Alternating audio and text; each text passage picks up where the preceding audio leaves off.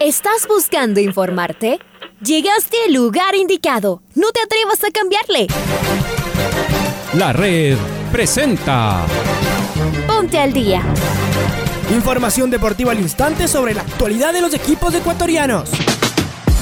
Muchos goles y el drama que tanto disfrutamos. Los albos se pusieron en ventaja con doblete de Adolfo Muñoz. La Libertadores femenina cuenta con sus dieciséis equipos. Con la conducción de los periodistas de La Red, Raúl el Profe Chávez y Andrés el Pichón Villamarín. Mucha información que contarles aquí en ciento dos punto uno F M. El microciclo de la selección que arranca el día de hoy. Ponte al Día. La Red. Amigos, hola, hola, ¿qué tal? ¿Cómo les va? ¿Cómo están? Tengan ustedes muy, pero muy buenos días. El placer de poderlos saludar. ¿Qué tal? ¿Cómo les va? Bienvenidos a esta programación deportiva. Día jueves tres de febrero del veinte veintiuno, del veinte veintidós, perdón.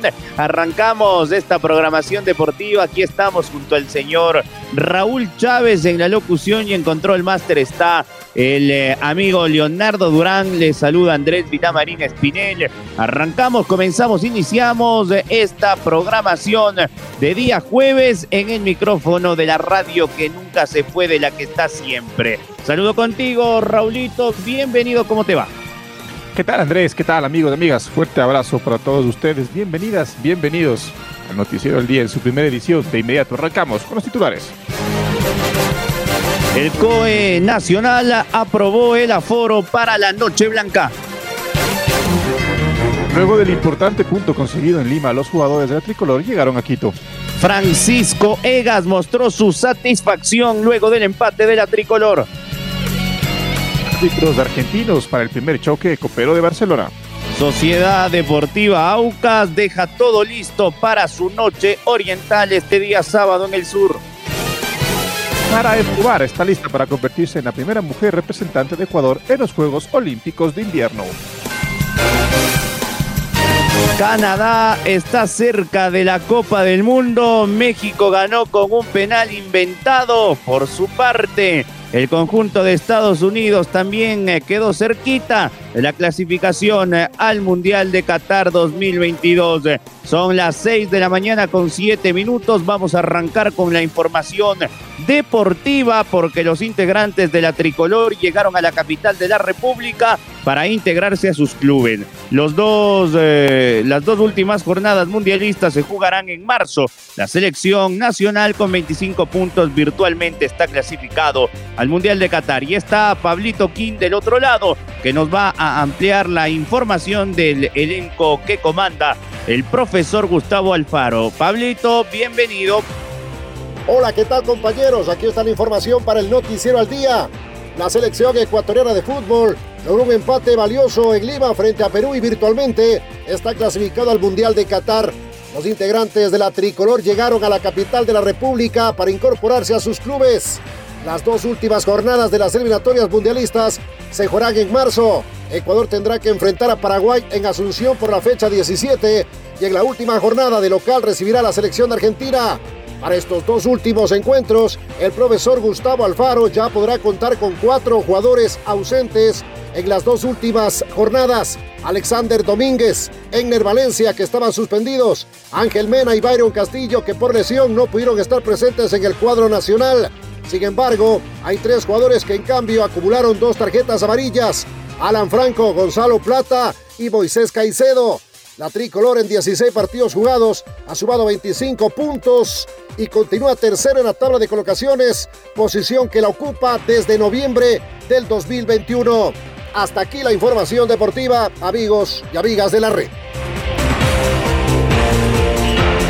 Gracias, gracias Pablo por tu información. Y el presidente de la Federación Ecuatoriana, el señor Francisco Egas, destacó el punto de la tricolor que consiguió en Lima y que virtualmente lo tiene al combinado nacional con un pie en el Mundial de Qatar veinte veintidós. Escuchemos lo que dijo. Gracias por el apoyo, sé que todos vieron este partido en el filo de sus asientos y a punto del infarto, todos lo hicimos. Eh, nos quedamos a nada de haberlo ganado, creo que el punto prácticamente nos deja en el Mundial de Qatar, la matemática caprichosa todavía no nos permite festejar, pero... Eh, El escenario, los escenarios son muy favorables y, y creo que podemos decir que estamos muy cerca a jugar ahora sí una Copa del Mundo. Gracias por el apoyo a todo el país, gracias por el apoyo a toda nuestra gente. Eh, sin duda se siente en Ecuador, cuando estamos lejos también, eh, el cariño y, y la verdad es que este grupo lo agradece porque ese empuje nos ha servido muchísimo. Gracias.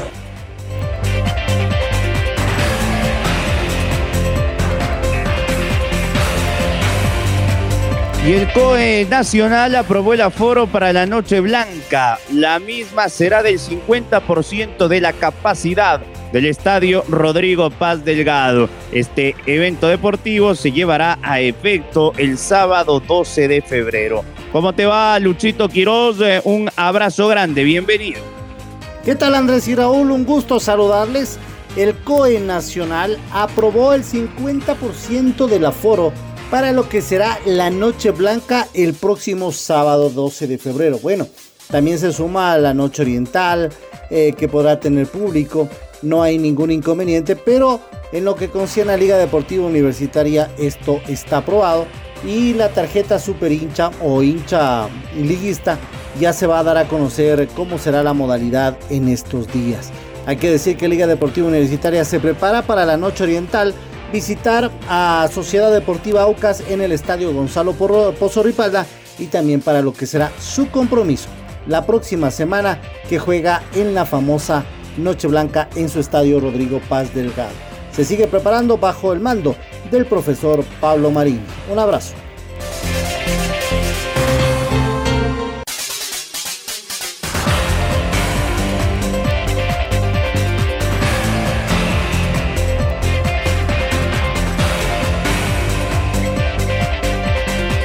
Acá continuamos, Sociedad Deportiva Aucas, que será rival de Liga justamente, realizará la presentación de su equipo este sábado en la denominada Noche Oriental. Continúan los trabajos del equipo de Vidoglio en el Estadio del Sur. Está Freddy Pasquel, ¿no? Del otro lado. Pasquelito, ¿cómo estás? Fuerte abrazo.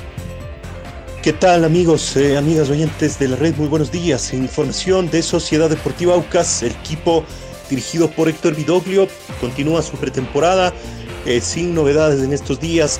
El equipo que ganó, además, el pasado fin de semana su partido amistoso, estuvo eh, como invitado en la Noche Crema del Universitario de Deportes. Ganó en territorio peruano tres a dos con doblete de su gran figura Víctor Figueroa y el otro tanto lo marcó el argentino Nicolás Silva. Así que el Aucas, recordemos, este sábado desde las dieciocho horas va a jugar su partido amistoso, eh, noche de presentación, la Noche Oriental, frente a Liga Deportiva Universitaria.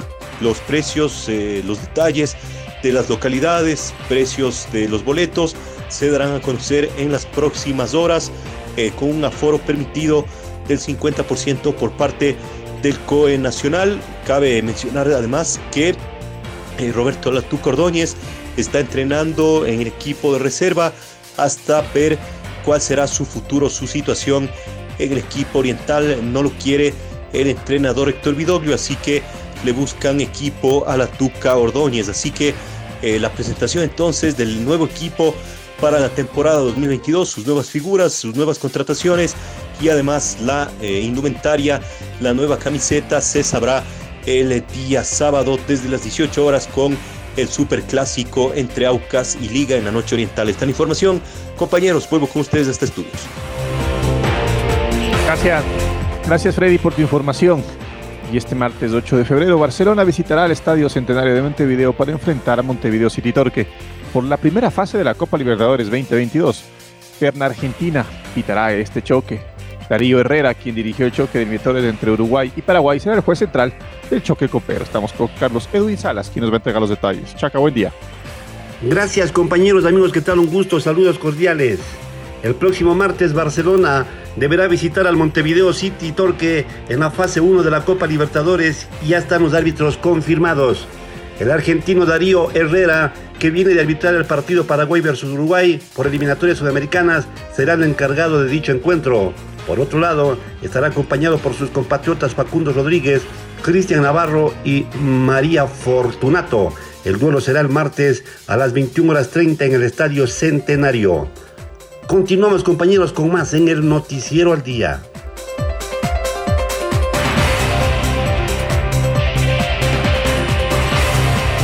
Muy bien, eh, Chaca, y vamos con eh, las eliminatorias de la CONCACAF. El día de ayer, en realidad, eh, la noche de ayer, se llevó a efecto cuatro partidos en las distintas canchas. Fue un partido apasionante el que jugaron en Jamaica los jamaiquinos y la selección de Costa Rica, con un golazo de Joel Campbell. Del conjunto tico pide guerra, le ganó uno por cero a los Reggae Boys y de esta manera sueña al menos con el repechaje después de haber iniciado mal el octagonal final la selección tica. Mientras tanto, los de Estados Unidos, sin despeinarse, le ganó tres goles por cero al conjunto de Hernán Darío el Bolito Gómez. Honduras quedó fuera ya completamente de posibilidades matemáticas de ir a Qatar. Tres de Estados Unidos, cero Honduras. Cerquita a la selección norteamericana de volver a una Copa del Mundo después de haberse quedado fuera de Rusia. Mientras tanto, El Salvador perdió dos a cero frente a Canadá. Canadá, al igual que Ecuador, está virtualmente clasificado. Mientras tanto, en el Azteca, en partido polémico, la selección mexicana, con un penal inventado por el árbitro que ni siquiera fue al V A R, impresentable lo que pasó, le ganó uno por cero a la selección de Panamá.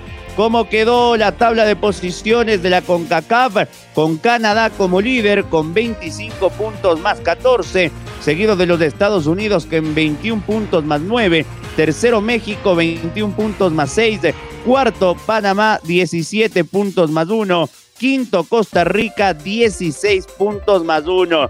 Después, los que ya quedaron fuera de cualquier posibilidad, El Salvador, Jamaica y Honduras. Los tres primeros clasifican directo a Qatar y el cuarto deberá jugar un partido a finish en Qatar de repechaje en el mes de junio frente al clasificado de Oceanía. Así está la eliminatoria de CONCACAF. Sara Escobar está lista para convertirse en la primera mujer representante de Ecuador en los Juegos Olímpicos de Invierno. La esquiadora tricolor habló con el Comité Olímpico Ecuatoriano previo a su viaje hacia Beijing. Escuchemos lo que dijo. Siento muy orgullosa, muy emocionada para representar a los ecuatorianos en los Juegos Olímpicos de Invierno. Es, estoy muy nerviosa porque es un nivel muy alto, el nivel más alto que toda la disciplina, pero Uh, Voy, voy a disfrutarme en estos Juegos Olímpicos para ustedes y voy a dar lo mejor que puedo en la carrera. El año pasado, durante el COVID, uh, viajaba a Nueva England en los Estados Unidos, a Vermont, a New Hampshire, Maine, para mis carreras y saco los puntos um, cuando estaba compitiendo con todas las, las nenas, todos los chicos. Y bajo unos cien puntos en un año y califico, y califico para los Juegos Olímpicos. ¡Qué suerte! Gracias a Dios. Es, era un año muy, muy especial para mí.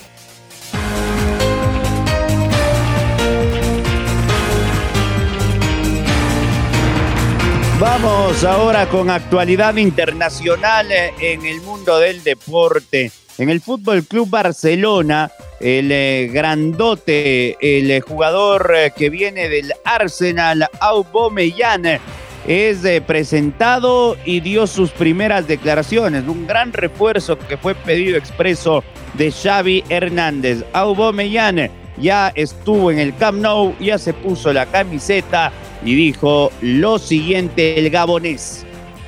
Sí, mira, estoy muy, muy feliz, muy contento de, de ser aquí. Y ya tengo ganas de, de ser en el campo.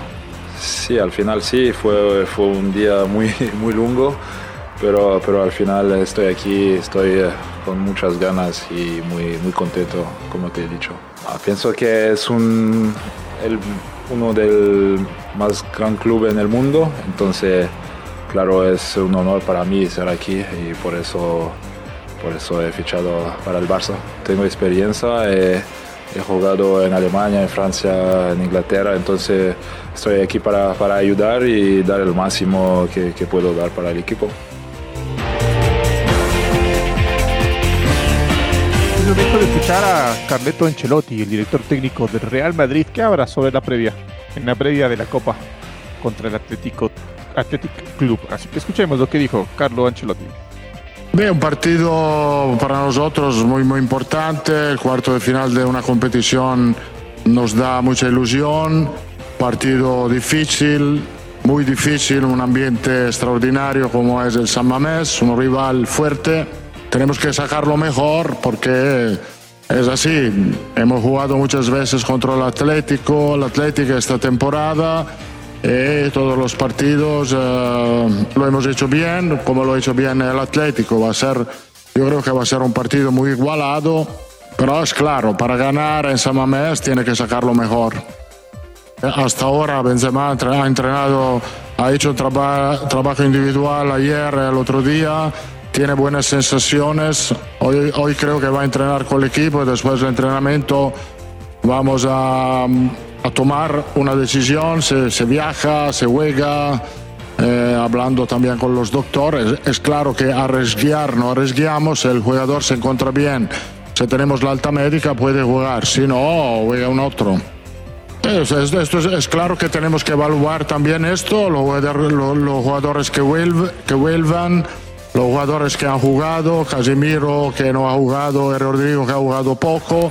Es una eh, evaluación que tenemos que hacer hoy. Si los jugadores también eh, tienen solo cansancio, van a viajar, porque puede ser que si no, también si no empiezan el partido puede ser que lo necesito por minutos en, en la segunda parte o en la prórroga, si hay prórroga. Entonces, si tienen solo cansancio, por cierto, van a viajar todos. Y este partido de la selección, eh, perdón, de el Real Madrid frente al Athletic Club de Bilbao, se lo juega hoy a las quince horas con treinta minutos, horario ecuatoriano. Vamos ahora a escuchar a Philippe Coutinho, el hombre que juega en el eh, fútbol de Inglaterra nuevamente, que fracasó en el Barça, pero que el otro día se mandó un golazo con la selección brasileña en eh, la victoria cuatro por cero sobre Paraguay. Esto es lo que dijo Coutinho, que va recuperando su nivel. Bom, é sempre bom você jogar com o apoio da torcida, como hoje. É... Senti falta disso, foi muito gostoso jogar aqui no Brasil, é, com a nossa torcida desde o início apoiando, e pra gente é muito importante isso. E claro, é, eu venho recebendo muita porrada, é, isso não muda, não muda a minha essência, e também os elogios também não, não mudam a minha essência. Eu sei quem eu sou, sei onde posso chegar e, e hoje saio daqui muito feliz. Bom, minha relação é boa como de todos, né? É, ele é um cara que ele é bem aberto para todos os, os atletas, no sentido de, de passar informação, de conversar, e isso faz com que a gente tenha um grande ambi- ambiente dentro da seleção. É, é, isso nos ajuda muito no crescimento na, na, da equipe, né? E não, não tivemos nenhuma conversa, ele, ele, eu sei que ele, ele acompanha é, a comissão, todo o staff, estão sempre acompanhando todos os jogos, é, de vez em quando a gente troca algumas mensagens, mas é, não, não tivemos nenhuma conversa antes dessa convocação, não. E o parón de selecciones vai afetar a lleno al Betis, su partido de cuartos de final de la Copa del Rey ante la Real Sociedad. Pellegrini reflexionó sobre esto en rueda de prensa. Bueno, hay un reglamento muy claro que en la fecha FIFA las selecciones tienen disponibilidad a los jugadores que llamen a A, a, a jugar sus partidos. En el caso de, de Guido es igual a cualquier otro, no pudo, no pudo ir porque dio positivo en el COVID con el, para el primer partido, me parece, no estoy seguro porque no me no involucro mucho, como si tienen el derecho a hacerlo ellos, lo pueden hacer. Me parece que Argentina también quedó con algunos con los mediocentros con tarjeta amarilla después del primer partido, así que seguramente a Guido lo necesitaban, pero es disponibilidad de las selecciones tener a los jugadores a fecha, así que no hay nada que reclamar. Lo que es mucho más extraño que hayan puesto un partido de Copa del Rey en la misma fecha de eliminatoria. Eso es lo que yo creo que es evitable, es desprestigiar un torneo como tan importante como la Copa del Rey y es dar ventaja en el fútbol, y nosotros vamos a tener cinco jugadores menos en relación a la Real Sociedad, y yo creo que en el fútbol profesional no se pueden dar ventaja, y las competencias, ¿no?, tienen que ser de la jerarquía que tienen para tener la disponibilidad total de los jugadores en los planteles.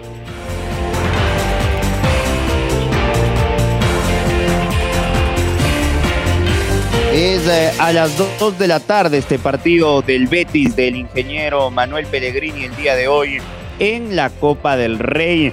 Presentamos bien el bloque final del Noticiero al Día de la Red, dejando el segmento internacional. Ahora el gol del recuerdo. El gol del recuerdo. La Red. El tres de febrero del año dos mil cinco, Liga Deportiva Universitaria recibió a Peñarol en el partido de ida de la fase previa de la Copa Libertadores en el Rodrigo Paz Delgado. Los albos ganaron tres a cero. Recordemos el tercer tanto, obra del maestro Alex Darío Aguinaga. Fue un golazo, ¿ah? ¿eh? Ese fue un golazo. Relatos de Alfonso Lazo Ayala y comentarios del doctor Julio Lazo y del Bambino Paredes. Alex Aguinaga para Paul Ambrosi, el balón es de Luis González y ahora Alfonso Obregón le pide por derecha Edison Méndez, aquí está recibiendo Edison, la va a tocar nuevamente para Alfonso Obregón en campo del Peñarol, sigue todavía Alfonso, aquí está Edison Méndez, la va a jugar para Neisser Riasco, Neisser en campo de los uruguayos del U D A dos, la toca para Alfonso, este para Edison, le pide Neisser, solitito por derecha, a ver la tercera, ya va García, ya va Graziani, solito Alex enfrenta al arquero, tiró. ¡Gol! ¡Gol!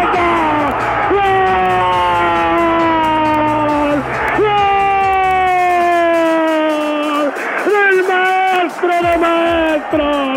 ¡Qué jugada de liga! ¡Un carrusel por la derecha! ¡Como en el indoor, no! ¡Para ti, para mí, para ti! El centro la ganó Ariel, la dejó para Alex.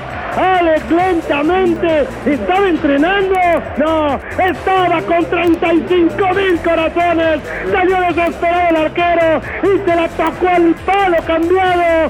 ¡Qué golazo! Liga gana tres a cero, tendrá más de la mitad del pasaporte a la fase de grupos de la Copa, con baile, con toque y con el maestro Alex. La U humilla al grande Peñarol en su cancha tres a cero. Le faltaba la cereza al pastel, faltaba cerrar el gran partido que ha hecho a Liga.